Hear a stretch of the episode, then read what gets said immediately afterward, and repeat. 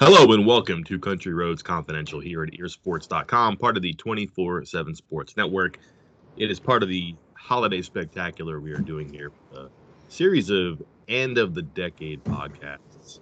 We um, threw out a really large net and asked people what they wanted to listen to and what they wanted to look back upon fondly. And I would think after doing this preparation, not so fondly. I don't know how how it's possible to look back at the past 10 seasons of football in particular, not rub your temples or scratch your head a little bit, but also feel pretty good about a lot of the talent that came through here fairly consistently across 10 seasons. Um, very eventful time, and you're reminded of all these things and so many stories and subplots and twists and turns, ups and downs, peaks and valleys, even if you will, for the Mountaineers. That this should be a fun exercise. It was pretty difficult getting to a depth chart that we settled on but if you know what, Chris Anderson and I love depth charts.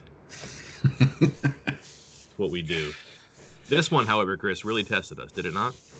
It did. I, I'm pre- I was already prepared for my disagreements with you, or or not disagreements, but you telling me that I have guys in wrong positions because of inside, outside, wild cards, and all that. Um, but man, just going through trying to figure out. I think we talked about it right before we got on. Looking at it and trying to decide: are are we picking guys who had one amazing season, like say at the start or end of the decade, or a guy that maybe started two years as a, a decent starter and, and had a couple years as a backup? Is that is that better than one amazing year and nothing else, or what? Uh, it was tough. I you know, uh, there's a few obvious picks, but once I got going, it was I spent a lot more time than I thought I was going to on this. I probably should be clear. We're doing football right now, and let's go over how we're going to do this. It's too vast to cover it in just one episode. And people said, "Hey, take your time on this. Don't cram a decade of offense and defense into one episode." And that's a good idea. So we're going to split it up into two episodes, and we'll follow later on with the basketball episode. That'll be one episode because that's confined to we just went with 13 players because there's 13 scholarships. Um, and that is where the one year thing becomes really interesting because, for example, the 2010 season, they went to the Final Four, but they only played, I don't know, 20 games in 2010 that year. A pretty good run with some really good players that, for example, would you include Da'Sean Butler on your all decade team? Probably not. Um, and there's a lot of situations like that with football because you know the transfer era, how long it takes for players to find their groove, and then that could be their last season. And there's one or two in particular that you think about it. How can you not have them on an all-decade team relative to what they did in one or two seasons? But you also say, wow, there are people who were here for four years who had superior stats, which is kind of a weird thing to think about too. Um, and here's how we're going to do football. We're trying to make it as traditional of a two deep as we can relative to what West Virginia looked like for a decade. And this was pretty much a spread formation offense, not a spread offense all the time. Um, different iterations under Bill Stewart, and then Dana Holgorsen had um, his air raid, but even his air raid looked different with some personnel at different times. But if you kind of lay one depth chart over another for 10 years, you kind of find some similarities. So we're going to go with two quarterbacks, two running backs, two tight ends, 10 offensive linemen, four outside receivers, two slot slash inside receivers, and then two what we're going to call wild card receivers because maybe they're good enough to be outside guys but not good enough to be in the top four, or good enough to be an inside guy but not good enough to be in the top two, or maybe they played both. I don't know. So that's going to be kind of up to us. It's also kind of a little bit of wiggle room for us, but um, that's how we're going to assemble the offense. We'll worry about the defense when we get to that, but as traditional as we can in offense and as consistent as we can because of how the offenses did line up um, across time. Um, Chris, I had a bunch of discoveries as I was doing this um, about hot spots on the offense and places that weren't as good across these 10 seasons. And we can get into this right now. Um, what was the biggest takeaway personnel wise? Maybe position, maybe a player, a strength, a weakness as you tried to put this together? Well, I think for first off, the, when you think of West Virginia over the last ten years, you're obviously thinking wide receiver or any receiver, any of those receivers positions. That was tough. Uh, I may have fudged the positions a little bit to squeeze some guys in at inside receiver slash wild card slash wide receiver. Um, because let me ask you this before I, I, continue: Did you do first team and second team? Like you split it, like you have a first team and then a second team, or did you just pick two? No ors here. I'm not an or guy. Okay, good. First team, second team. Good, good, good, good. Because I also ran into a problem at offensive line. Like I, I know they've had some good offensive linemen over the years, but a little sneak peek here. I like cannot believe who I have as the sixth offensive lineman on my team right now, which would be, you know, the first guy on the second team. Cause he might be, I mean, he, he was good, but, and he's also probably having the best NFL career mm-hmm. of anyone on the offensive line, maybe anybody on offense. And he's my sixth offensive lineman for like you just focusing on West Virginia and what he did there. Um, so offensive line was was the one that really, especially when you can't, you know, you don't have stats to kind of back up things. You have to look at it objectively and and decide on your own what you remember with your own two eyes. I'm with you 100%. I didn't have a hard time getting to five, four, five, six. I think you can juggle a little bit and be okay. I think it's a pretty clear three, four, five, six. Who knows? But honestly, between four and let's say 13, right? Mm-hmm. Five, six, all the way to 13, I guess. Um, are some pretty good college players in there who were either okay recruits that developed or guys who were projects a little bit who you had to look at in the true sense that West Virginia has to recruit offensive linemen, where you say, hey, this guy's part of the 2011 class. We're not going to see him until 2014, probably. Um, so let's see what he looks like, you know, in a crystal ball sense here. And then a lot of those guys did turn out and become good players too. So um, uh, your your preview there has me thinking that we're going to be on the same page on some of these things. So I feel better because I figured this might devolve into like a yelling and accusation. And all of a sudden I'm returning your Christmas gifts conversation. So I don't think that's going to happen. Um, what stood out to me was receiver. I would say, with maybe one exception, not a ton of like four year impact guys, guys who splashed for different reasons for a brief amount of time. And if you think about some of the players who you figure are going to be on that list, they might have been here four years, but they only had one or two wow years. They might have only been here for one or two years. Um, and then the guys who were here for four years, none of them really had a wow season. They just kind of made the impact over time, which does count. Don't get me wrong there. Um, but when you think about the offense they've had and some of the talent they've had, you think, wow, it's going to be really hard to make a list there. Uh, I didn't have a hard time doing it. I had a hard time sorting it out and figuring out, you know, who would be a starter, who would be a second teamer, so to speak, in this exercise. But um, flash in the pan is not right. But people who the star burned bright, but it burned pretty quickly too. Yeah. You ready to get started?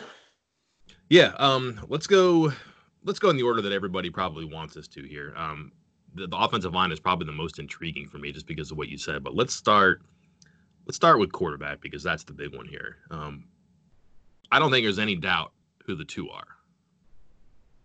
My two, we'll go chronologically right now: Geno Smith and Will Grier. Correct? Man, no Skyler Howard love on this podcast. Uh, yeah, me. That's not only chronologically, let me jump the gun and say that's how I have them first and second team. You have Geno, over Grier. I do. Explain. Well, first off, I you know I don't want to do the whole broad statistical thing, but obviously Grier was only here two years. Geno's was here. Geno was here four. But even if you take Geno's final two years, uh, he threw for more touchdowns, ran for more yards, and over a thousand, and threw for over a thousand more yards than Grier did. Um, and part of that was because Grier got hurt, which we also have to take into account. He missed a couple of the biggest games that he could have played in while at West Virginia because of injury. But in a couple other games, uh, for instance, the Iowa State game, um, and it pains me to say it because statistically he did well. The Oklahoma game, the 59 56 loss to Oklahoma, but he also had the two just egregious fumbles that were returned for 14 points. Um, thinking about that now, it's not to say that Geno didn't have rough games in the losses that uh, West Virginia suffered while he was the quarterback, but and maybe that's a recency what's bias, but in the wrong direction. Um, but I just feel like Geno kind of did more and won a couple more big games than Grier did, and that's why he got the edge for me. Losing record against 500 teams for Geno, but Ooh. same as Grier. I mean, what were Grier's big wins? The Texas win is figures is clearly it, I would think, but um, it's difficult to to really look at you know intangible factors like that. Um, the fact that you win an Orange Bowl and you go ballistic in that game is really hard to ignore. And then I, I think people forget how good he was, like how good he was in 2012, and in particular, the final handful of games. He might have been a little bit overrated at the start of the season. I think he was clearly, clearly underrated at the start of the season. At the end of the year, 71%, 4,200 yards, 42 touchdowns, six interceptions. Um, was just really good. 14 touchdowns, no picks against non-conference teams, and that was four games that year if you count um, the bowl game, which you remember didn't go very well. Um, but just game by game for a team that didn't really run the ball very well or consistently or have great running backs, um, he just delivered every game. And I mean, a bad game for him. I'm trying to think of the game when they got bludgeoned by Kansas State. Um, 143 yards, one touchdown, two picks. Everything else, you know, four touchdowns, one pick, five touchdowns, no picks. And then again, don't forget this. Again, Kansas, of course, 23 for 24, 407 yards, 17 yards per attempt, three touchdowns, one pick. And the one pick went through JD Woods' hands and was intercepted. Um, he should have been 24 for 24 for like 430 yards. um, and uh, that that that's something I'll never forget. Is I remember talking to Jake Spavital after the game, and he kind of had this this kind of like wow expression where that was a really good performance. So yeah, I, I agree. One one two Geno Grier, but that's a really good one too, though, and probably indicative of how the how the season went there. Um, not as easy running back. Um, I don't think we're going to argue here. Number one is Wendell Smallwood, correct? Correct. I was saying I, I didn't have too much of a debate here. Maybe a little bit on the second and third, but yeah, Smallwood was clearly number one for me. Great um, career. Um, dual threat early, not so much later, but that's because he was so important running the ball. A monster season. Um, it's it's just hard to take away what he did. Huge, huge numbers um, when it really mattered too. But when he was really good, the offense was really good. He had 1,500 yards. They ran for almost 3,000 yards that year, and and that's why like he was he was just excellent. Um, number two is hard though. Um, I'm curious where you went on this one and, and where where I went on this one. You begin. Um, so I went with I. I know there was maybe a couple others that might be in the conversation here originally because I, I don't know how you st- how you started compiling your list, your players that you were considering. But for me, I basically went through the participation charts from 2010 up to you know 2019 and was just or first thing I did was write down the names that I remembered off the top of my head at each position. Then check the participation charts to see if there's anybody I forgot. And I was like, oh, Noel Devine. How, how did I forget him? I was thinking last decade uh, 2010 was the only good year, uh, or the only year that he played this decade, and right. it was worse than his sophomore and junior year. He was out for me, and I settled on Charles Sims again one year, but I, I, which pains me to do. I, I was debating him and Justin Crawford, but oh, like eh, the other Justin Crawford issues, but he looks statistically, Justin Crawford is the only other back to crack a thousand yards in a season, and he did it twice. Mm-hmm. So, who do you got? Who who you oohing about? I'm with you on Sims because of his impact, thousand yards, ten touchdowns, a really good dual threat player. He was the offensive newcomer of the year. Um, I could understand going for um, for Sims, I could understand your pick's fine too. I went with Rushel Shell. Mm-hmm. Um, 2,000 yards in a career, pretty good. Um, believe he had 20 rushing touchdowns, had 300 yards, no, 500 yards receiving. So you're talking pretty good numbers there. Trouble is, um, it's a three-year career with no thousand-yard season. had some injuries, um, but his yards per carry were always really good. And when he was when he was right, he was tough. I mean, he was a guy that could get you hundred something yards away in a defense. He was a great tandem with Smallwood. Um, I, I, felt like he got derailed by timeshare stuff, and maybe he could have taken over. But that's a guy who, for three years, was pretty consistent when he was healthy. The high end was there for him. I liked his longevity. It, it, it came down to between him and Sims. I really wrestled with this, but I like the fact that he was there for three years. I think if Sims was here for two years, that's an easier pick. If he's here for three years, you're probably making a run at Smallwood at that point. But I did kind of favor the decade aspect of it too. I do think that what Sims did in his one year was terrific. He delivered like he was supposed to. Um, but I also think that while you may not like Shell and the fact that he didn't run away from people and the fact that he never really became that five star player that everybody was very excited about out of Pennsylvania, um, those numbers in three years are still pretty significant to me.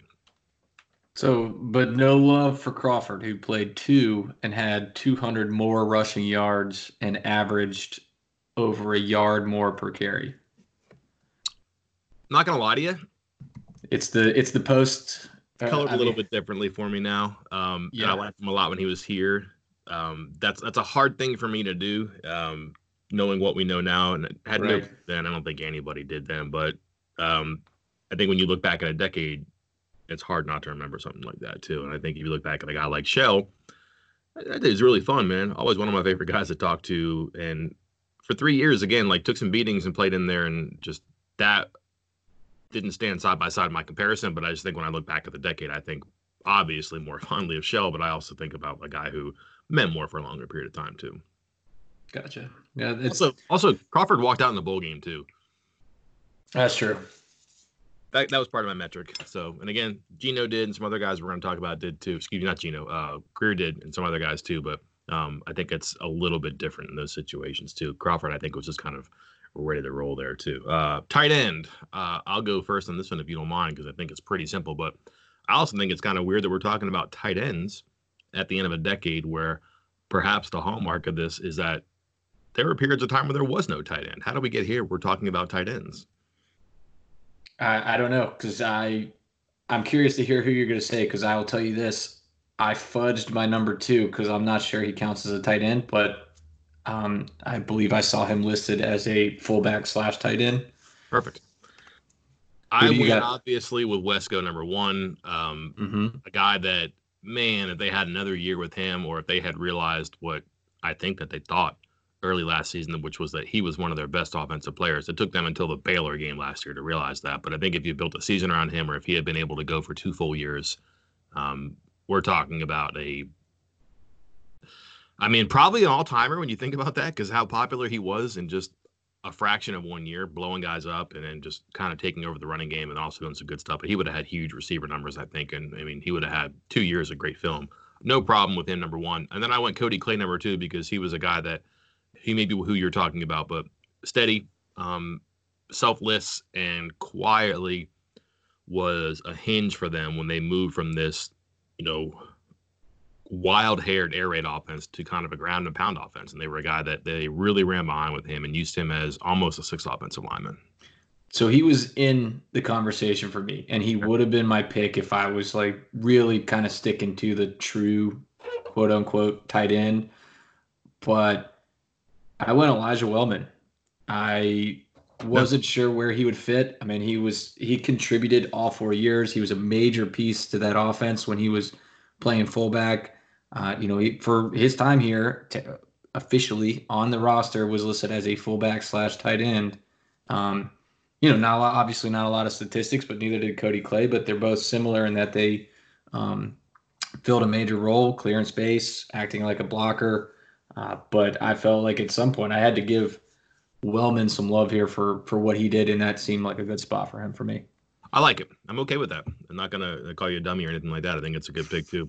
I have a little bit of like fatigue on Wellman, I think, or maybe it's like a bad memory because I forget the year, but they were having a hard time in the red zone, and then there was a trend where they scored like seven straight red zone touchdowns, um, and it turned out that he was on the field for every one of those plays, and not some of the plays that failed and I was wondering, huh, this is strange. So I forget what it was, but it was like five games or five straight touchdowns they had, they had scored on, and then they went into the next game, and it happened again where he let a, let on a play outside and they got in, and then he caught a touchdown pass. And I asked Holgorsen about it after the game about, hey, what has he done to solve your problems in the red zone? You know, this is seven straight red zone touchdowns, and he's been on the field for each one of them. he just caught a pass. I don't know if he was trying to keep the secret secret and he was upset that I had like unlocked the crypt, or if he just didn't want to give a fullback credit for for catching a pass. And my my intention was not to say, "Wow, fullback catches pass." My intention was to say, "Hey, they got their good players in the field and solved a problem." But I thought back and I even read back this week about that and the interaction that he and I had. Um, not the first and not the last awkward interaction he and I had at a press conference, but again, memories they all come flooding back to you here too. So, but mm-hmm. I like mm-hmm. the pick. I did struggle with it too. I just thought that when you look at how the season's turned for Holgorsen's career in particular, they really started running the ball, and, and Clay was a big part of that. But Wellman, man, he was he was excellent in what he did too, and maybe maybe more valuable because he could really put his hand in the ground and be a fullback too. So, um, yeah, your definition certainly sufficient there. Um, here's where we're gonna get a little muddy, I think. Offensive line. Let's go with our first. Wait, do we skip receiver, or are we saving that for last? I'm just kind of trying to go in sequence here, back to front. Okay. All right. So let's go offensive line. Um, I think we much rather close with the fireworks on offense or on receiver. I think a little bit offensive line. Let's go with our, our top five here. Um, and I don't have a tackle, tackle, guard, guard, center. I just have who I Me think neither. better. But it does kind of fit in a little bit too. I don't think any question.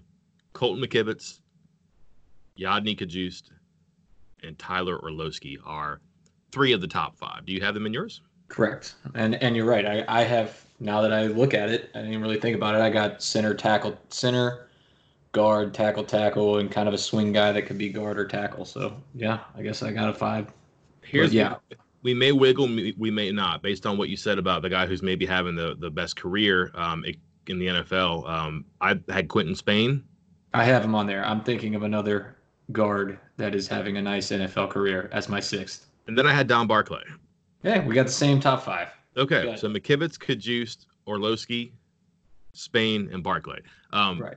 Barclay was a very good offensive lineman across different coaching staffs and different position coaches too, and was probably you're right out of position. He was a tackle mostly, and they thought he'd be a really good guard in, in the NFL, and certainly he's done that. He's survived for a long time in the league. Um, but again, for top end, that's an excellent top five. Yeah, I, I think when I was looking at it, I was trying to remember who who all had all conference, and right there, there's there were four of them, and it was Cajuste, McKivitz, Orlowski, and Barclay. That was it. So I don't want to base it entirely off of all conference honors, but uh, that kind of set the stage for me. And, and and then I had to debate the other spot. And, and Quinton Spain, I felt like could roll to a couple of different spots and was really dominant once they put him inside and kept him inside. What would an offensive line look like now with those five? Who are your? We know who the center is, but who are your guards and tackles? Uh, Spain's inside for me at guard, and yeah, Barclay guard, and, and then McKivitz and could, and yeah, it would have worked out nice for me. It's it's wild to me to think about that about how by need or by competition level an outside guy can play inside. Not necessarily the way around a little bit, but we've seen inside guys in college really excel too um, on the outside. Like uh, Don was a probably a prototypical guard and played really well. Uh, a little undersized, but was great with his leverage and his technique. And boy, that guy had a mean streak where if he got going and, and he knew he could rally you and he could put you on the ground, he would do it over and over and over, which is the antithesis of Spain, um, who was a giant of a man, but really a gentle guy too, where soft spoken, really a polite kid who was fun to talk to and joke around with too. But um, conversely, Yodny and Colton had the same demeanor a little bit, you know, intelligent, fun guys to speak to, but they could really get salty. Um, what do you recall of those guys and how they played and how they fit into those spots? I, am with you on Spain. I think that you could not have described them better because I remember when he was coming out of high school, he was he was big. I mean, he's always been big. Uh, I think his playing weight uh, when it was ideal was around 320, 330, but he was like 360 in high school when I saw him at Petersburg. And and I wasn't even working. This was pre me doing this job. I just happened to be living uh, near Petersburg and saw him in high school games, and he was massive. And just seeing him kind of turn into, uh, you know, sh- reshape his body and then moving inside. I always felt like I think he was listed as a tackle. Always felt he was best inside, mm-hmm. and then, like you said, I, I think it, he need he needed to get meaner. I think that was part part of his problem. But man, he was he was about if, if he had a mean streak, if he had Yodny's mean streak or Don Barclay's mean streak, and he would have been the perfect guard, in my idea.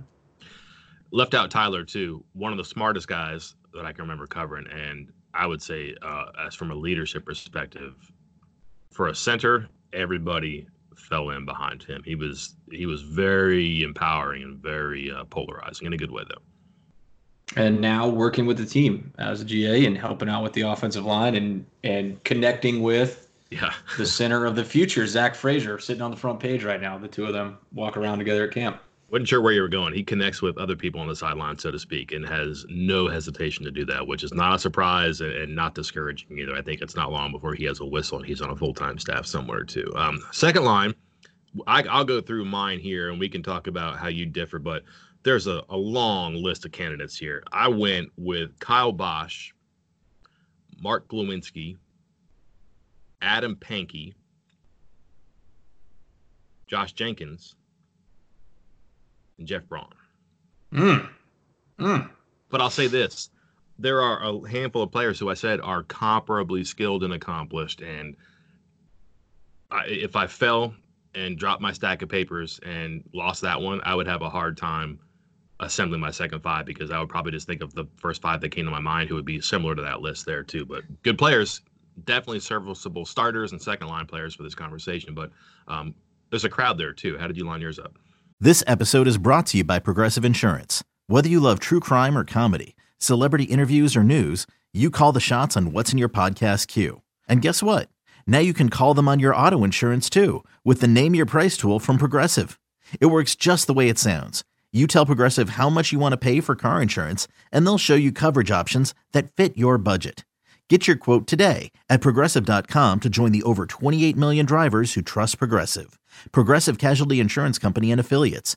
Price and coverage match limited by state law. eBay Motors is here for the ride. Remember when you first saw the potential? And then through some elbow grease, fresh installs, and a whole lot of love, you transformed 100,000 miles and a body full of rust into a drive that's all your own. Look to your left. Look to your right. It's official. No one's got a ride like this. There's nothing else that sounds like, feels like, or looks like the set of wheels in your garage. With over 122 million parts, you can make sure your number one ride or die stays running smoothly. So there's no limit to how far you can take it.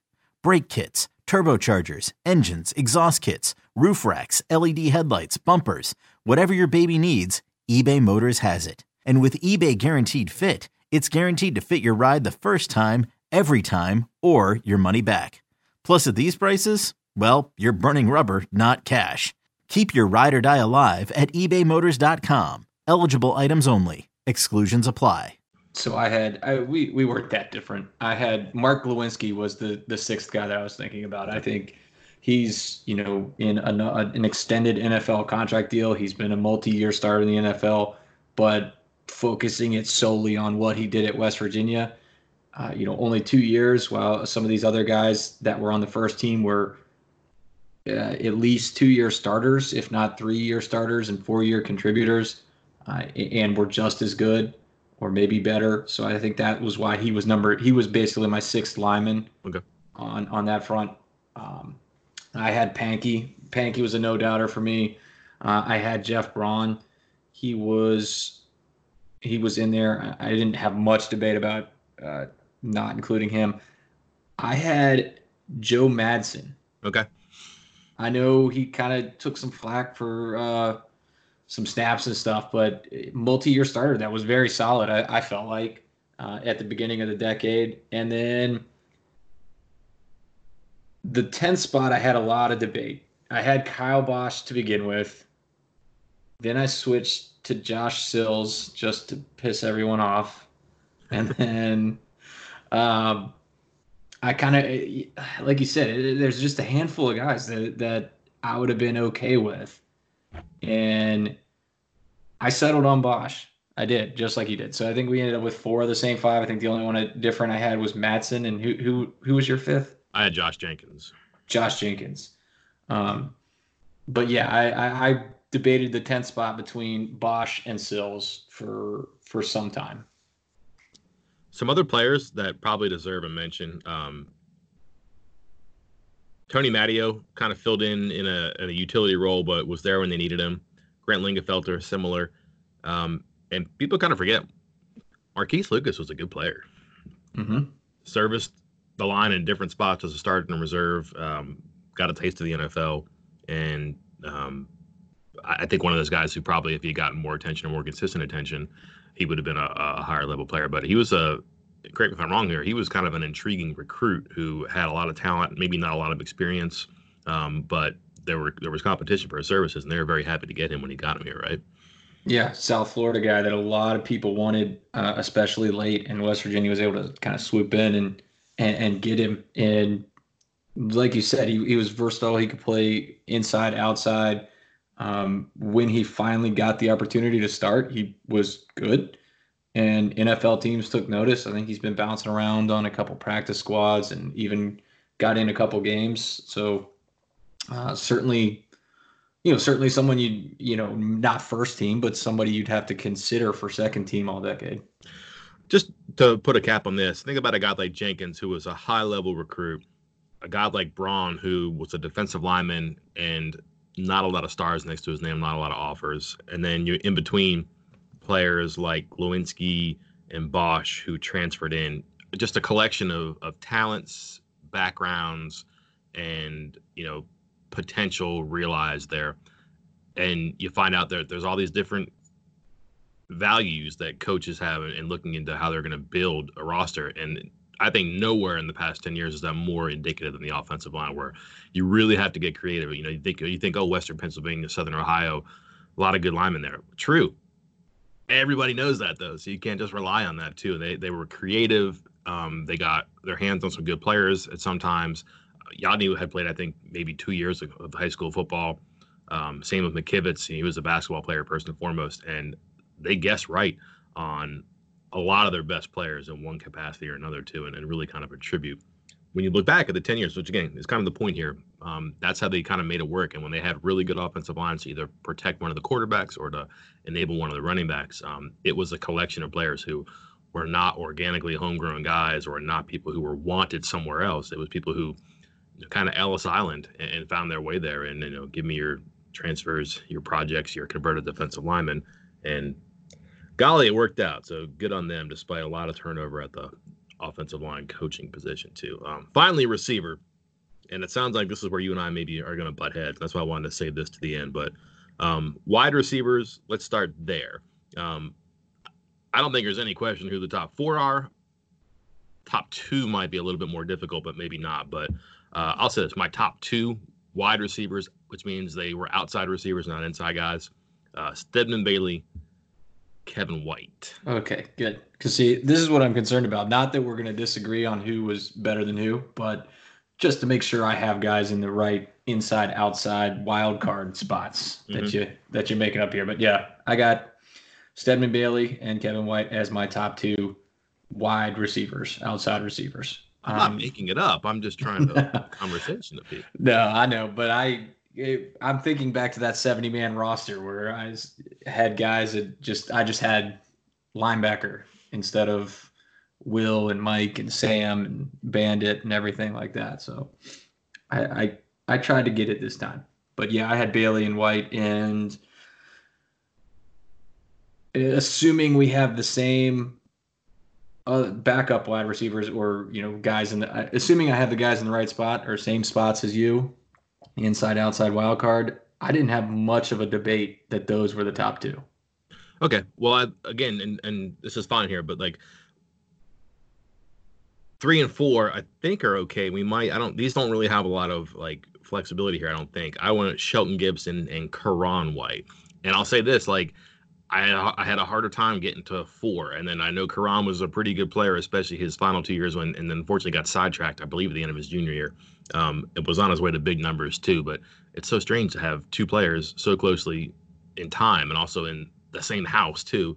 Uh, that come through the, the same program from the same junior college and, and put up pretty good numbers together too. But um, I forgot sometimes about how good Ka'Raun White could have been. And then Gibson, an odd decision to skip his senior year, no thousand yard season, no 10 touchdown season. Um, did stick in the NFL for a little bit. Um, won a Super Bowl, I believe. So, but he was a, a, deep threat who had a really good bond with Skyler Howard too, where you, you couldn't overthrow that guy because he was he can get into the four threes. People said that if he was wide open, he was he was moving toward four twos. Um, but he was tough, uh, a, a, great home run threat outside. So four pretty good outside receivers there. Is that your three four? Oh no. Okay. Because here's here's well, I think here's the the the question. This is why I was about to suggest maybe we go first team all of the receivers, two outside, inside, and the wild card. Uh, okay. Uh, but because I have I have Ka'Raun White, yeah, he was one. Uh, and I had Shelton Gibson number five because I had Sills four. Are you counting him inside? Or you don't have him at all? We shot, probably should have planned this better, huh? Um, he's on my list. He is one of my wild card guys. So let's just go. Okay. Let's let's finish yours. You have your three four that are the same, almost the same as my three four. Um, I put Sills as a wild card because he played so much inside and he could also play outside, and he's really the reason I put this here. Um, a lot of his touchdowns were inside plays, um, but or well, a lot of his receptions were inside plays and a lot of his big gains were inside plays, but a lot of his touchdowns, he was outside running fades or running, you know, fake out slant in plays where he was just a matchup problem. So they found ways to use him. He was too big and too much of a problem with the, with his routes inside, and he was too much of a touchdown scorer outside near the goal line. That they said, let's not pigeonhole him in one spot. Let's put him in a true wild card role and let yeah. him do a little bit. So that's why I put him there. But yeah, I mean, when you think about him, David Sills catches touchdowns, and he did that outside. So that makes sense. Okay, because that's where I had him. Because I was uh, honestly, I was feeling almost feeling bad for Shelton Gibson that I could not find him a spot, not just at receiver, but and we'll, I guess we'll get this in a few minutes, but a kick returner either. Um, yeah. So it was it was tough. I uh, but I had it because I had him as my fifth. I actually had him in my top four, pushed him out for uh, for Ka'Raun White. So okay, so who are your wild card guys then? So wild card, I had Tavon Austin and Mario Alford. Ooh, okay. So I guess would you did you didn't have uh, Mario at all? I did not have Mario at all. Okay. My wild cards, and people forget, I mean, his his senior year was very good. It's just that Kevin White was exploding at that same time, so that was hard to do. Um, my wild cards are David Sills, who I just mentioned, and Daikiel Shorts. Okay. See, th- this is where this was the positions because I got Daikiel Shorts at the other spot. I knew gonna, this was going to happen. We're going to agree on some things there. I don't want to give it away, but we're going to agree on some things. I think when we look at our eight, there's going to be a lot of similarities, which is fine. Yeah. Um, so, so, again, Sills just his inside outside stuff was good for me um, to to kind of create that spot. And Daikiel was uh, he was truly an inside receiver but pretty steady for four years. Third downs was first down with him. He finally caught some balls um, and, broke some tackles and ran to the end zone toward the end of his career. It was kind of a fun thing. I think like his first 16 touchdowns or something like that were all caught in the end zone. um, and then he finally like broke a couple tackles and scored. And I think he ended up with two that were broken tackles and he scored on, or he ran away from somebody or something like that. But he was really good. I mean, they were down sometimes. He led the team in receptions as a freshman, and the offenses didn't really click, and then he just kind of produced steadily and was a very reliable player too. Got better and better, and um, also another smart guy who is in coaching now. He's on the staff at Houston. If you weren't familiar with that, inside guys, I had you go ahead here. Okay. Even though he started his career as an outside receiver, and I want to circle back to that in a second. Um, I had him and Gary Jennings as my inside guys. And I had I had Gary Jennings as my number one. Daikiel as my number two at inside. So it, Ed, let's run down the your my first team and your first team. My first team was Bailey, Kevin White, Gary Jennings, and Tavon. Pretty good. Is that um, yours uh, or no? Would been, mine would have been Stedman, Kevin White, Tavon, Sills. Okay, so we we swapped Jennings and Sills basically. Mm-hmm. Okay. Okay, I'm good with that. I want to go back for a second. Um, the 2009 team. Mm-hmm. You know who the leading receiver was? Hmm. No. Jock Sanders. So he was. I had him. He was the first per- one of the first people on my list when I was doing my let's just try to remember everybody thing.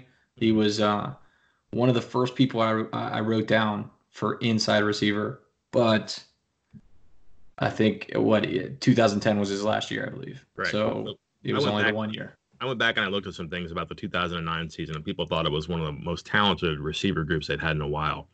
Sanders, Alric Arnett, Brad Starks, Wes Lyons. Um, those are your top four receivers. Also on that team were Tavon Austin and Stedman Bailey as true freshmen. How many passes do you think those two caught combined? Knowing what they did in their career, how many passes in 2009, their true freshman years, do you think they caught? 10. 15, 15. including zero from Stedman Bailey, who I didn't believe it then, and I can't believe it now, redshirted that year. Yeah. I remember I remember he redshirted, and I just remember Tavon got a handful of touches, and that was it. He was a wide season. receiver too. He was an outside receiver. Yeah. Crazy. And then a year later, things change. Um, Tavon moves pretty much to the inside, uh, 58 catches, 787. Jock Sanders, imagine those two guys together in the slot. That's a mess. Um, 69 catches, 728 yards. And Stedman, they realized, can catch 24 catches, 317, four touchdowns. Um, and again, you just saw that boy, that guy had something he could do, and he got going toward the end of the year a little bit. Um, or the beginning of the year, he was good, tailed off, and then really got found himself at the end. You realize, hey, they got something here, and again, he he kind of took off. Um, do we want to do special teams? Uh, I on my list, I had kicker and kick returner for the offensive side. My kicker is Josh Lambert. His backup is Tyler Bitancurt. Um, I don't want to tell you how much time I put into this, but um, and how much I weighed Josh Lambert's exit, but he was the best kicker in the country. He didn't win the Biletnikoff, but he was the best kicker in the country one year. And Bitancurt had a great career. Um, kind of got a little bit wobbly toward the end, um, but those two were, I think, really the only two consistent kickers of the decade um, until Evan Staley, I guess, a little bit, but also they handled it for seven of the 10 years. It's kind of a remarkable thing. You think about college kickers, um, those two guys had it locked down for quite some time. Yeah, I'm with you. I I, you know, I almost immediately went to Josh Lambert, thought about his exit and how horrible that senior year was. Um, but there's no denying it. I mean, he was he was if he hadn't screwed up that senior year and and everything gone sideways and he left, he was going to shatter every single kicking record that West Virginia has. Mm-hmm. Every single one. Um, so that was uh, aside from the issues that senior year, that was kind of a no-brainer for me. And, and yeah, Tyler Bitancurt is is on there for the other guy. I think just kind of out of because a couple of his years were not even in this decade, or one of the years was, but still, he got three years in, and there was no one else really that that even comes close. Yeah, Bitancurt's career: thirteen of 15, 10 of 17, 20 or 16 of 22, and then 11 of 19. So two eh years, but two really good years. His freshman year is great. Um, and I misspoke. Uh, he only did three years. So and and Lambert did three. So six out of the 10 years in the decade were two kickers who were you know back end of their career guys, which is again, you think of college, you think of guys wearing like a number in the 90s. That doesn't happen all the time. And they were pretty consistent there too. And, and guys they really liked who made big kicks too, game winners, whether it's Pitt for Bitancurt, whether it's Maryland for Lambert. Um, neither coach and neither player was rattled in that situation. Um, and then since we're in my neighborhood here, you know my affinity for return men. Um, I really broke this down, and I was shocked by the lack of depth in return. Um, the punt return thing is a is, is, a barren situation. Kick returner was a lot of fun through the years too. Um, I had, and I don't know if I might want to use an aura here or not, but Tavon was my kickoff returner, and Alford was my backup there, my one on my two, and I'd make them kick off punt, I guess. Alford never returned punts, and Tavon surprisingly wasn't very good at it, even though he somehow was first team preseason All Big 12 punt returner one year, the first year in the Big 12. That was just the reputation he had. Um, but he was a dangerous kickoff returner. But I think people forget Alford twice in a year, once against Alabama. Um, and God, when he hit a hole and he opened up too, he was impossible to catch, and he was just really fun to watch glide. But not a whole lot of competition there either. I found. No, because I was when I was looking at kick returner, I felt Tavon was just really obvious. It wasn't even close. Uh, he is by far has by far the most ret- kickoff return yards in school history.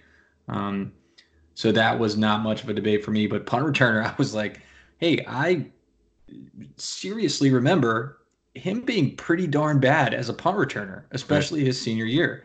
Um, can you tell me how many players this decade, without looking it up, have returned a punt for a touchdown?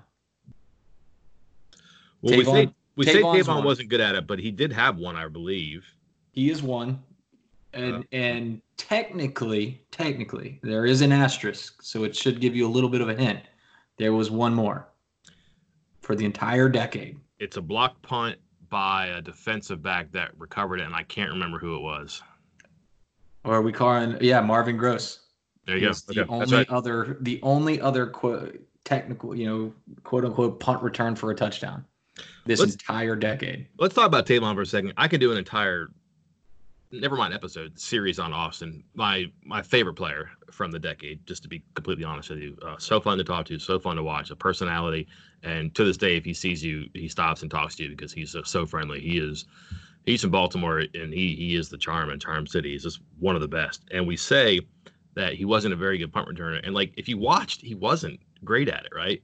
And I think right. he struggled with the instinct of kickoff returns, which is catch it and run, and you can't do that punt return. It's it's so chaotic and, and so much of an improvisation that you really have to go off script, which is amazing to me because he was so good when he went off script. Like when things broke down and he had to dance and and um, juke people and make guys miss, he excelled, and nobody could get to his level. And he wasn't good at that at punt. And I think that sometimes he got himself into situations where um, he would get caught in between: do I catch it? Do I not? because he was trying to figure out what to do and they would let it bounce. He wouldn't catch it, or he would catch it and then he tried to make one or two moves, and you just can't do that sometimes on punt because you're going to get hit. You got to get it and just try to get yardage. And we say he's not very good at it, and we're right.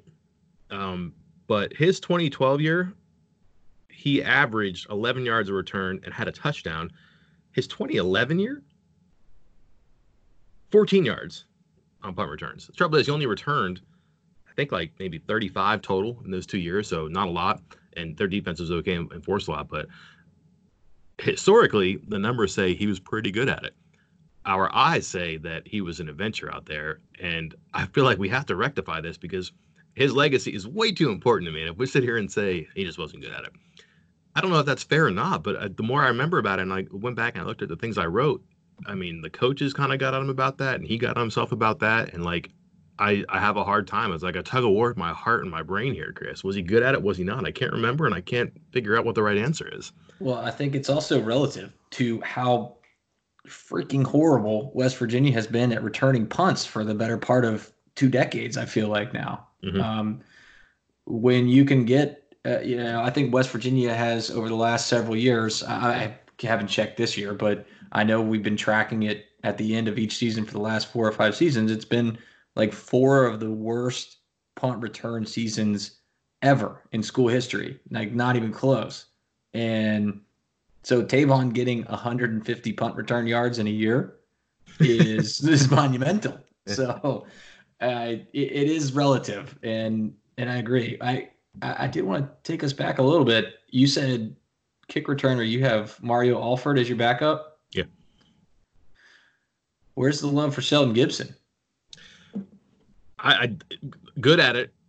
Don't get me wrong, and, and was in the conversation, but and I know he had a touchdown against Baylor, I believe, in 2015. I think I remember that coming up in the Baylor game this year. That that was the last time I had a big play like that.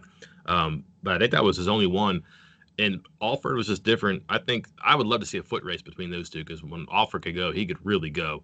Um, and that's a guy who probably should have been an inside receiver, but was so good outside that he made sense outside. If he hit you in a post, he was gone. He was going to run by it, then he would catch it. Um, he was just a better a better player. I thought. Um, Gibson was fine. Um, Alford just, I just thought he was a different gear it came to kickoff return. I think my my only counter to that because looking at you know obviously Alford only had the two years, and if you say take two years from Gibson, their numbers are almost identical as far as yardage, and I think Alford had two touchdowns, Gibson only one, mm-hmm. but wasn't that the two final years for Gibson? Wasn't that when they made this the change in the rule for the kickoffs to to they moved it yeah to discourage basically discourage kickoffs and it made it more difficult to return them or I I felt like that was around that same time because it's close. I, I'm not saying you're wrong. I just that was my I was trying to remember when they changed that rule, and I thought it was right before Gibson took over as kick returner, and that was a big reason he got the edge for me over Alford. That's fair. Um, let's do some ghastly stats on punt return though, because this is I think one of the hallmarks of the year of the decade is one their special teams, and I've said this a million times. A special teams play could not just happen; it had to happen with some accompanying event, um, an almost block, a block, a penalty, uh, a botch, a fumble, something. It seemed like always happened. If it wasn't, you certainly were living in fear of it. But the punt return thing was a disaster for the decade, and from 2010 to 2019, never really figured it out.